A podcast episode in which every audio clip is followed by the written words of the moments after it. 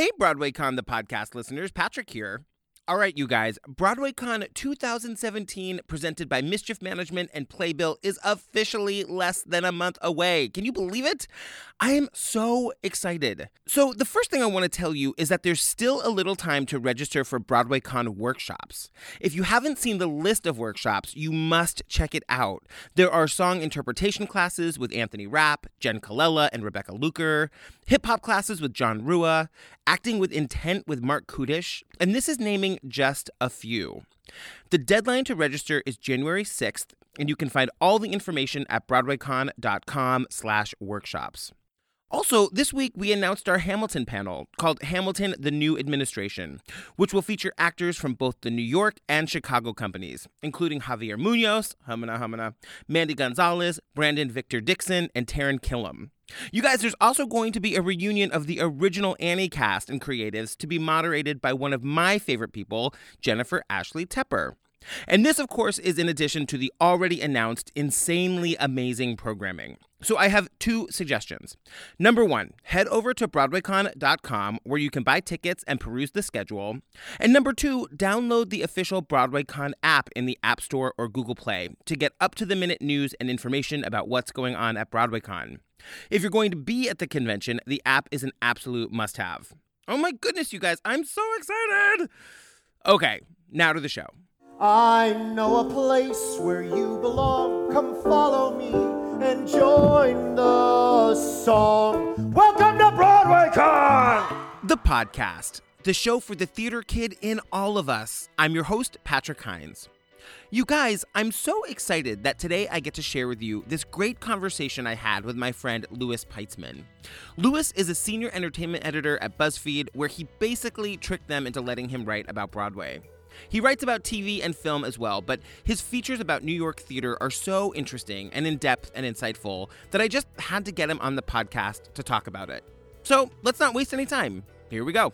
Um, hi, Louis Peitzman. Hi. I love you. I love you too. I'm so glad that we're friends. Same. Welcome to BroadwayCon, the podcast. Oh my god, thank you for having me. Do you know that you and I officially met at BroadwayCon last year? Of course I know that. I was Do you there. remember?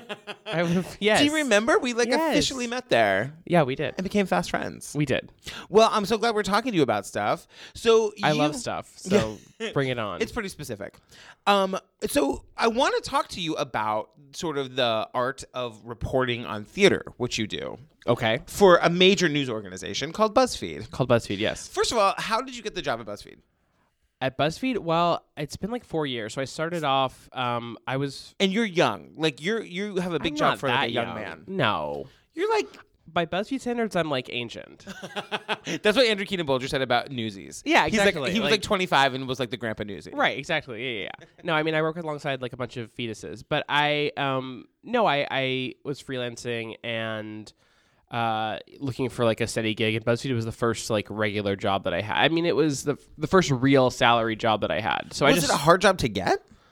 Um, you know, I don't know. I was so qualified; it's hard to say. But um, no, I, I really, I honestly don't know. It was, it was very small when I started, and I was one of the first hires in the LA office. So, um, Uh-huh. yeah, because it was just opening up an LA bureau, uh, and I had found out about that, and I applied right when I found out that they were opening the uh, the LA office, and so I started off doing like it was like vaguely entertainment stuff, but it was just like lists and, and that sort of thing, uh, without much like guidelines as to what I would be doing.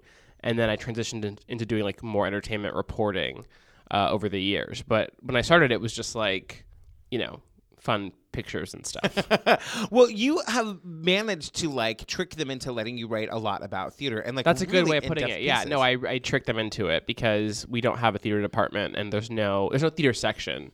So I'm just a, a Why do you think that is?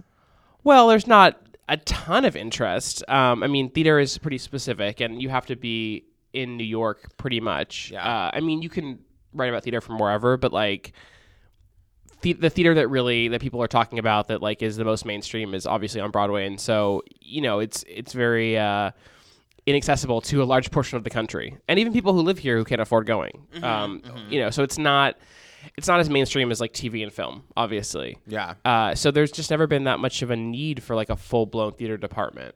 So, but they let you you pitch them ideas and, and they just sort of let you go for it. Yeah, I just have an, an editor, you know, and I pitch everything through her. And I write about film and TV also, but you know, I moved here to focus on theater specifically because I wanted to really just like dive into that. Well, let's dive in. Let's. So one of the so I love you so much, and I love your list. I'm mostly I'm so, I'm a total theater nerd, and I see all the theater, and I don't watch much of the movies. But I will always read your lists about horror movies, which are always amazing. We're not going to talk about it. Great, but- I don't want to. except for the fact that um, Nightmare on Elm Street two was super gay. Is that the one? Right? Yeah, yeah, Super gay. yeah. That's so I did a big story on that. Yeah. Oh, right. That's right. It was on your list, and then you did a big like a full. I've written like a ton about that movie over the years, but I did like a big in-depth piece about that movie in particular. Well, the, the the one big in depth piece that you wrote that I was reading today, which I had read before but I needed to brush up on, was about why Broadway isn't better for Asian American actors. right. How, where did the idea for this piece come from? So, you know, last year we were talking a lot about diversity. I mean, it's a constant topic, but it was something that came up a lot last year. And, and uh, in theater, it seemed like theater was kind of being pushed as like the counterpoint to like film and TV because theater was like getting it right, you know, and it was the year of Hamilton. It was the year of like, you know, it was going to be a year where all the people who won Tonys were black actors. I mean, it was just like, you know, diversity solved was kind of like this statement that was put forth. And to be fair, like people like Lin Manuel were, were never saying that exactly. You know, they were always saying there's more work to be done. But it, it did seem like theater was written about very much a, from a place of like, uh, theater is diverse. Um, and it is in a lot of ways. Uh, but I wanted to look at like areas where it was kind of people were being left behind basically. And so I looked at kind of doing a big sweeping piece on that. And it was like, you know, there's no way to write about, you know, you can write a book about that. So I was like, I need to focus on something. And so um, I chose Asian American representation because that was an area that was, you know, um, often overlooked. And uh, it was also the year of allegiance. And so I was like, this is a good time to talk about this. And King and I was closing. It just felt like the right moment to kind of uh, to write about that. I mean, King and I was closing as I was as I was writing it or starting out. It, it took a while for the piece to actually get up. So by Yeah. the time it had it got up, King and I was was closed. But um, when I was writing it, it was like had a closing date. One of the one of the pieces that is so interestingly like made in your in your piece is that the fallbacks for Asian American actors have been Miss Saigon and The King and I. Right. And can you talk about what was problematic with that? Well, lots. Of, I mean, first of all, the fact that there are only kind of like two like shows that get revived enough that they're like the regular ones that go. And Miss Saigon doesn't really get revived that much. It's just that it's always around. Uh, but King and I gets revived, you know, every what ten years, and so it was like that's a show that people kind of flock to. So one of the issues is that like there's just there are only those two shows. You know, you have your Flower Drum Song and and Pacific Overtures, but those are not you know regularly revived shows. Um, but the bigger issue is that they kind of those shows fall into stereotypes, and um, the I guess the biggest problem is that they often cast white actors in the Asian roles. So that was something that I kind of looked at, like breaking it down into like the stereotypes and also the yellow face of it all, because um, you know Miss Saigon has a very ugly history of that, and uh, King and I, the, this most recent revival was the first time they actually cast. Uh, it was all Asian Americans as opposed to the last revival, which had white people playing um, people in Siam, as it was known then. Doesn't it seem now? It's funny. We I had I did an interview with Jose Llana where he was talking about how like there's just no question that for the last Broadway revival and then the tour, which he's now has started in both, Right. th- There was no question that there would be an Asian American actor in in in especially in the role of the king, but like Right. in all of the roles because it just would have been too messy for them to not do that. It it seems so strange to me. It, like one of the pe- one of the one of the points that is made in your piece is that like we just kind like you just said a minute ago that like the whitewashing of the yellow face and how that just seemed Right. normal. Like another. Thing I that- mean, yeah, and, and to be fair, like to many people, it did not seem normal, but it, it was like a like a, a thing that people kind of let happen. Um, long past blackface was allowed on stage, Right. you saw a lot of yellow face, and it's but that, that's still happening now. I mean, that's still the Mikado. Ha- like every year, there's a Mikado that gets you know called out for being all white or for you know having a bunch of white actors. Um, Either in yellow face or just like playing these roles without makeup, but I mean, the, the point is they're still taking away the roles from Asian American actors. and to be clear, when you say yellow face, you legitimately mean they put on like. Well, it can it can it can mean it can mean both ways, but uh, uh, in terms of like the Mikado, it's often done with full on makeup, and and in Miss Saigon, it was done with makeup. But yeah, I mean, it can also just mean white actors um, playing these roles and either doing a voice or or just dressed up as- as these characters or or what have you. One of the things that um, you addressed in the piece too, uh, you, you interviewed the like amazing Erin Quill, like the great blogger who I just love, an actress, um, and sh- you. And I've seen this on Facebook. I've seen I've seen posts not related to your piece about Christmas Eve being, you know, Avenue Q is a show that's done a lot, like Right. regionally and not professionally, like in high schools and stuff. And the whole idea of like casting a non Asian woman to play that role and then to sing the song that she sings. Right. I mean, what what can you talk a little bit about that? Yeah, I mean, it's just it's one of those things that happens. I mean, I think that, that you have these shows that have regional productions, and and the excuse is always that they don't have enough actors of color to play these roles. The answer, of course, is like don't do the show if you can't get the right person to do it because it's just not. It's never going to be okay to have a white woman do that. You know, in the same way that you wouldn't do the color purple in in a place where you only had white actors. Like it just doesn't make sense. What is Christmas Eve's big song? Uh, well, she has the more you rub someone. Right, rub actually spelled R U right? Uh, Which but is also you know, also has a part in uh, everyone's a little bit racist. That you know, Yeah. I, you basically can't do it with a white actor. Right. It's like walking that line as it is, so you really have to kind of be careful with that. How was you the reception as a white reporter to you while you were trying to report the piece? Were people just, like super open to talk to you about it, or were they very much like get this right, Peitzman? No, I think that like that was my own thing was like get this right. You know, like I felt a lot of responsibility, and I think that anyone, you know, as a as a white person, like if I'm writing about issues um, facing people of color, like I have to be extra sensitive, and and also it was important to me to kind of make sure those voices the, of the people that I interviewed were, were front and center. So I didn't want it to be like my piece. You know, it was like. Um, I was facilitating it and I was like doing their reporting and I was gathering these people to talk about it, but I wanted to make sure that their voices were um, what you're really hearing in the story because it's not my place to talk about what they're going through, you know. And so like that was a big thing for me. But everyone was really uh, gracious with their time and, and super open. Um, no one was like, "Why are you the one writing this?" Um, because I think that that you know it was clear that I I went into it with good intentions, but also because, like I said, I, I made it clear to everyone I talked to that I wanted their voices in the piece. You know, I Yeah. wanted them to come forward. How did you decide who you were going to talk to? So the people that I can remember you talking to were like Daniel Dae Kim, um, Telly Leung, um, Erin Quill. Who else did you talk to? uh, Jon Viktor Corpuz, uh, David Henry Hwang. Mm-hmm. Um, I'm now I'm blanking because I haven't seen the story in a while. I should have you you just reread it. I haven't I haven't reread it in uh, like a month or so. But um, yeah, it was a lot of people. Uh, and it was a, you know a mix of just kind of people that I thought would be good to talk to, people that were um, brought to me, people that have been vocal about these issues, and then you know I did a bunch of King and I people, um, Ruthie Ann Miles also, um, because they were you know doing a show right then. It felt it felt relevant. I didn't so much go to people, you know, I didn't I didn't reach out to Lea Salonga because I felt like she had talked about this a lot, um, and uh, Like Ann Harada. Right, I had I didn't talk to Ann Harada. Yeah. You know, there are people that I could have talked to, and definitely if I had um, a million more hours, I would have. It already took me like you know a few months to put together. Um, but there are so many people who I wish that I had gotten a chance to talk to. Um, and I think that it was really a matter of just like figuring out who fit best in the piece. And there are people that I talked to who didn't end up in the piece. Uh huh.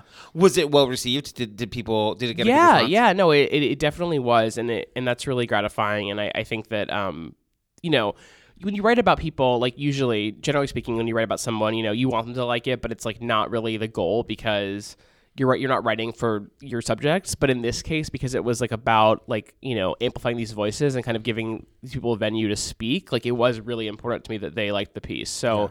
Uh, yeah, I got a lot of good feedback, and that that meant a lot. And was it a popular piece? Did people who like who aren't really like theater people did they read it?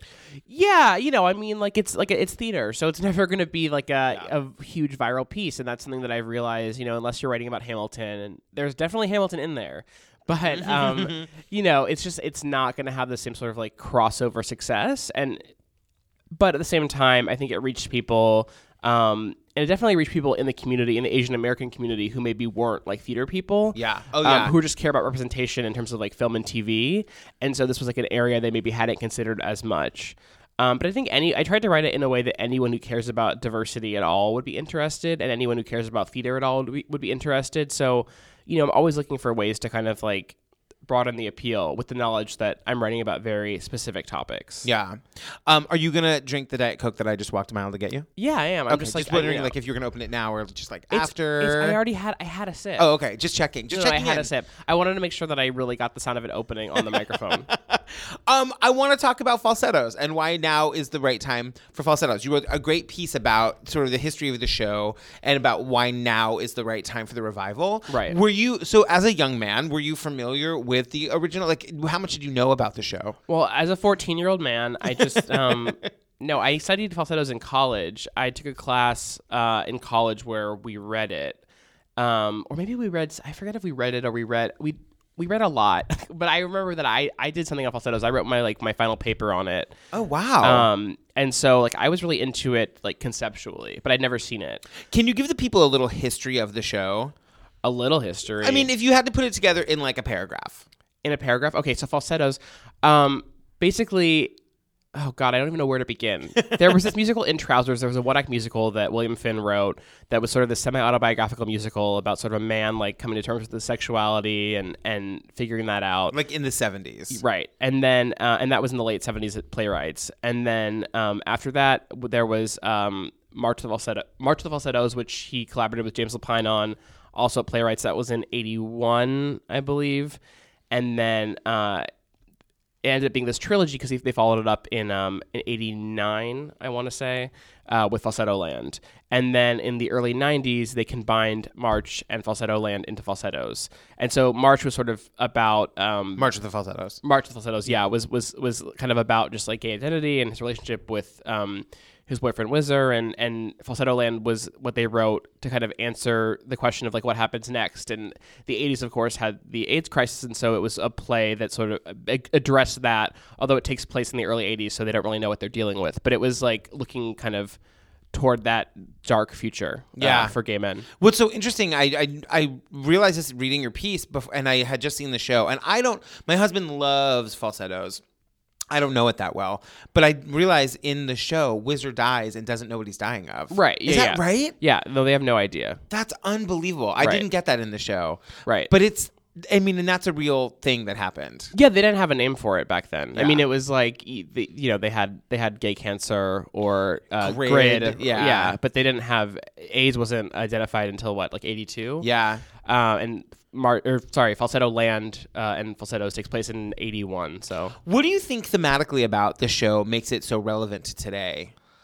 gosh, um, well, I mean everything changed. You know, I wrote that I wrote that piece pre election, so like now Yeah. everything's a little bit darker. Um, but I think it was just kind of the idea of like um, what came through a lot in talking to people was like this is a show about chosen family and, and about like making your own family and this radical notion that you could kind of like leave your wife and take up with a man and like still maintain a family. You know, he Marvin at the center of the show like wants to have the same family he always had. I mean, a different version of that, but he wants to have the same closeness. And you know, we obviously live in a world where you can you can do that. You can be married to a man. I mean, you you literally are. Um, Hi, Steve. I'm I'm not, but theoretically can be. And and and this idea, yeah, you know, that you and you can adopt a child, and you, or you can have a child other way. Like you can you can have a family, basically any way you want to have a family. And that was a radical notion back then, but now it's very much of the times. And I think that um, also we live in times where like those n- those those new norms are being challenged again, and so we kind of like look to these to the past to see what they were dealing with and sort of how they went against the the uh, standards of the time and kind of created their own their own normal and their own family. Do you think that there are like I when I went to see the show, it was like I remember the one thing when I I got to meet James Lapine. We've talked about this Yeah. privately, and it was completely terrifying and intense and just completely nuts. I was in his living room. It was crazy. He's girl. a very intimidating person. yeah, I mean, and he's like nice man, totally like- nice and yeah. like not scary, but like terrifying. but like a little scary. But kind of he's James. Lapine. I've told you my Betsy Wolfe story, right? No, It's my favorite story where Betsy, who knew him, she'd already worked with him. She went in. Maybe I shouldn't tell the story. I don't know. She went into an, an audition for him. She told it on my podcast, so Yeah, it's it's fine. I can tell fine. it. And she said that he, she, like the piano started to play, and she started to sing, and he put his hand up as in like to tell everybody to stop, and he goes, "I hate this song." Continue. Yeah, no, that sounds about right.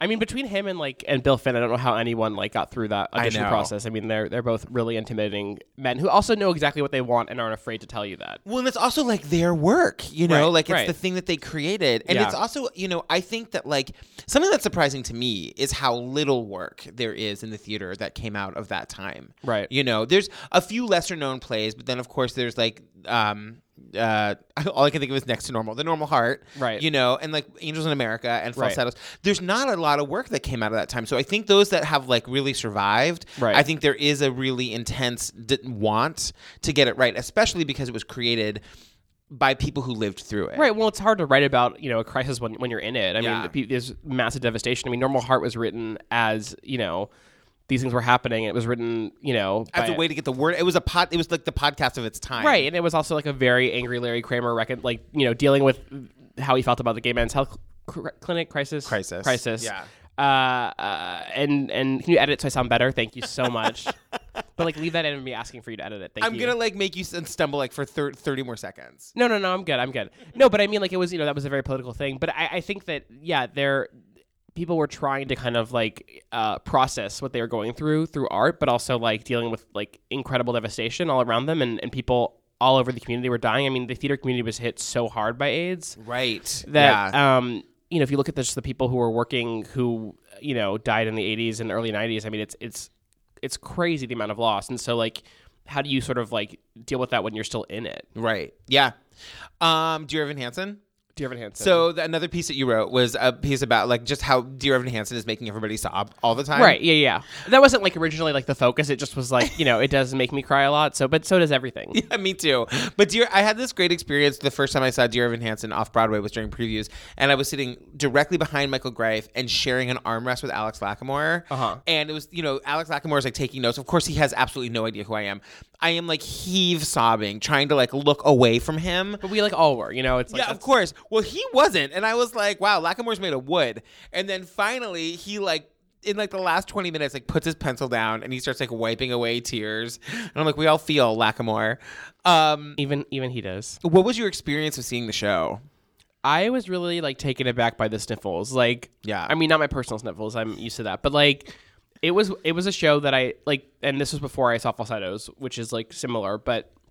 When you see a show and like everyone's crying, it's like a very interesting experience. Like you realize like it speaks to the collective power of theater, but also like Yeah, like this is so like beautiful and breathtaking and moving and like we're all feeling it you know and so like and i think that that Pasek and paul you know the pieces about Pasek and paul in particular they're so good at doing that with their music and so i wanted to kind of like ask them about that and sort of get at like what why are they so good at making people so emotional and they said that that's like not what they were trying to do.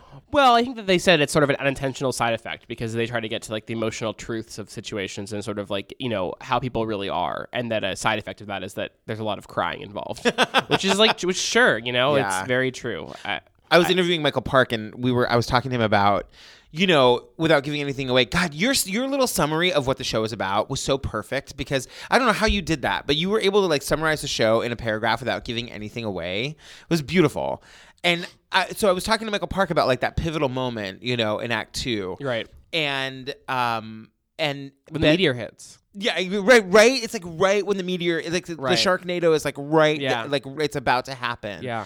But like um Ben Platt, I mean, I was like, God, he was just crying so hard, and he's like, No, no, no. There's like there's liquid coming out of every orifice. Yeah. And I remember seeing like sitting. I was like in the third row. I remember seeing the tears hit the stage. Yeah, And I was like, and, his I was mouth like, and right, his like yeah. nose, yeah, and he's yeah. just like that kid is in it. Yeah. you know. And I don't know how you give uh, that kind of emotional performance eight times a week. You know? Oh, I mean, or just like doing that twice in one day. I mean, I saw Ben when I went to see it. I went backstage after and saw Ben like between performances, and he was like, "I'm gonna have my sushi and take a nap." And I was just like, I don't, I like that's why I'm not an actor, but like I can't me- actually I understand like going through that. And then um, they really give it their all, but he like loses control in a way that I find like so impressive. I want the um, marquee notice, like under the marquee, to say they really give it their all. BuzzFeed. Yeah, I could do, I could do a little better than that, Patrick, but like sure, if that's what you want, sure. Um, uh, what else did I want to ask you about that article? I mean, you know, well, no, I guess number one, are people so psyched when like BuzzFeed is coming to cover their show? Um, I don't know. I mean, like publicists have been really nice and generous with me with tickets, like in terms of like letting me come see things, which is great. I think that it's been hard because one, you know, we're not known to be theater coverage, and and that's been a n- relatively new thing. I've been doing it for like two years now, but it's I, I've only lived in New York fully this past year. Um, and the other thing is that like I don't write straight reviews, and so like that's something that I have to explain to people that I'm not going to like write a review of your show. Uh, I'm not a critic.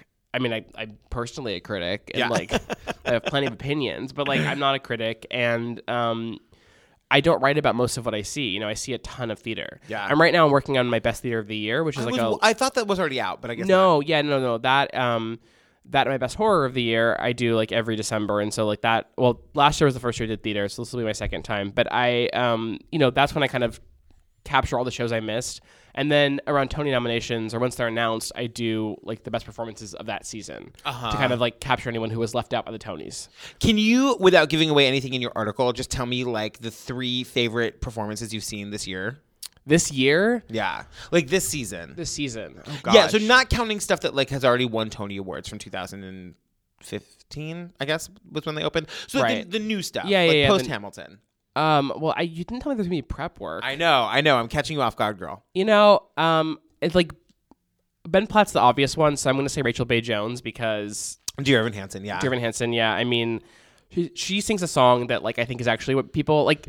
Ben's It's song is what it makes people like emotional, but like her song is what makes people like lose control. yeah. Um, and she's so good, and she's Yeah. so like natural, and and it works well with those like lyrics that are so like grounded in re- reality and humanity. Like she does that so well. Um, what else have I seen and liked? To help me out here. Uh, well, the one thing I want to point out is I really love Margo Seibert, and I think that her work in In Transit is really good. She's great in everything. Yeah, her I- voice is incredible. I saw her do a reading of the First Wives Club. Uh, of Wow. The, of the of like the script. Uh huh. Uh, you know, it's great to see her. every- And I loved her in Rocky. She's great in everything. I mean, she just that voice is just like what was that? Tamar of the River. Did you uh, like? There's a cast album of this off Broadway show she did called Tamar of the River, I and have it's not crazy. heard of but it. she's oh my god, she sounds incredible. I'm trying to Um, think of what else I saw this season. me too. What else is out? What else? I'm is- like literally coming up with my like list of theater right now, but you know what I haven't seen, but I hear I can't wait to see is Great Comet. I like her comment a lot. Yeah. Um, and uh, you know, I think Josh Groban. Josh Groban is really good, and you kind of forget how good he is. Like his voice is just so incredible. Yeah. That like you like it's it like melts in your ears. It's like it's like Yeah. overwhelming. Um, like he's up there. You know, like he is. I think someone that we forget about because he's a pop star and like you know we know or he's a pop star and he has like an operatic voice and all this stuff. But like seeing him perform like on stage and I sat on stage and like seeing him like up close like that was like really intense. What are you excited about? Oh my, everything. Are you kidding? Like Tell me. everything. Uh, Hello Dolly. Oh yeah, Um, Smart. War Paint. Oh yeah. Uh, um, Significant Other. I'm excited. to Yeah. be on Broadway. I think it's gonna be so great to see Lindsay Mendez in a play. Yes. I've never seen her in a play. well, I saw her off Broadway in that. Oh, you did? Yeah, she, she was- must be she incredible. was great, right? and it's a This is going to great be her play. Tony nomination. Yeah. Yeah. Well, let's let, let's hope. I, I always just say to their faces, and I love to watch their faces crumble 'Cause they, they like- can't handle yeah, it, yeah. it's the funniest. Um, I'm excited about Anastasia. You know. Yeah, I, I totally. am, and I was. I want to see. I'm excited about seeing um, Miss Saigon. After all I've written about it, to actually see it, um, I might be doing something with uh, Eva Lozada, the star of Miss Saigon, and kind of you know. I want to I want to you know follow up on what I've been writing about that show because I think that they you know they're they've tried to kind of modernize it in a lot of ways and I want to like talk about that. Well, you know, just to get back to that really quickly, one of the things that was really shocking to me that I read in your piece was the Frank Rich quote, where he was calling, he was saying, so the controversy was that they were they were trying to stop, they were trying to not cast Jonathan Pryce in the American production, Right. And their the producer's argument was there is no, there's no like Asian star, Right. Like middle aged male Asian star, so we They have would, to they, have they would him. need to sell the show. Right. And so and when when it sort of was leaked to the press and the press got involved, Frank Rich, the great reviewer of the New York Times, who apparently in another one of your pieces like saved falsettos for the ages, like Right. by coming in and writing a great review after it had been given a bad review. But he said he ga- he like gave the reverse racism argument, saying that it's ridiculous to not have to, to have anything bad to say about Jonathan Pryce. It's reverse racism. Right. Well, the idea being that like it's not fair to white people because then they or some like if you want to be able to have actors of color play white roles, then if you don't have the other way around, it's reverse racism. And how ludicrous is that argument? It's crazy. But the thing about things like that, you know, People, I mean, that that's you, come up this year. absolutely, and you just kind of I think with things like that, you just kind of put that in there and put that out there and let people figure it out for themselves. You know. Mm-hmm. Um, and I put that quote in there for a reason, and I want people to kind of like read it and sit with it and Yeah. think about like this is a, this is a, a defense of that, you know. And if if if you feel like that's a valid defense, then like you should maybe examine some of your beliefs yeah, exactly. and look up some definitions of things. Um, I think that's all I have for you, Louis Peitzman. Great. I love talking Not to you. that I wouldn't talk to you for for all day. well, you're so perfect at this. Will you come back and do more in the spring season? Anytime. You're the bomb.com. Do people still say that? I don't know. I'm too old. Thanks, Boo. Bye. On the outside, always looking in. Will I ever be more than I've always been? Cause I'm tap, tap, tapping on the glass. I'm waving through a window. Oh, I try to speak, but nobody can hear. So I wait around for an answer to appear while I'm watch, watch, watching people pass. I'm waving BroadwayCon the podcast is a partnership between BroadwayCon Media and Theater Podcast Productions. Episodes are produced, edited, and mixed by me, Patrick Hinds. Just a reminder that tickets for BroadwayCon 2017 are now on sale. You can find information and tickets at BroadwayCon.com.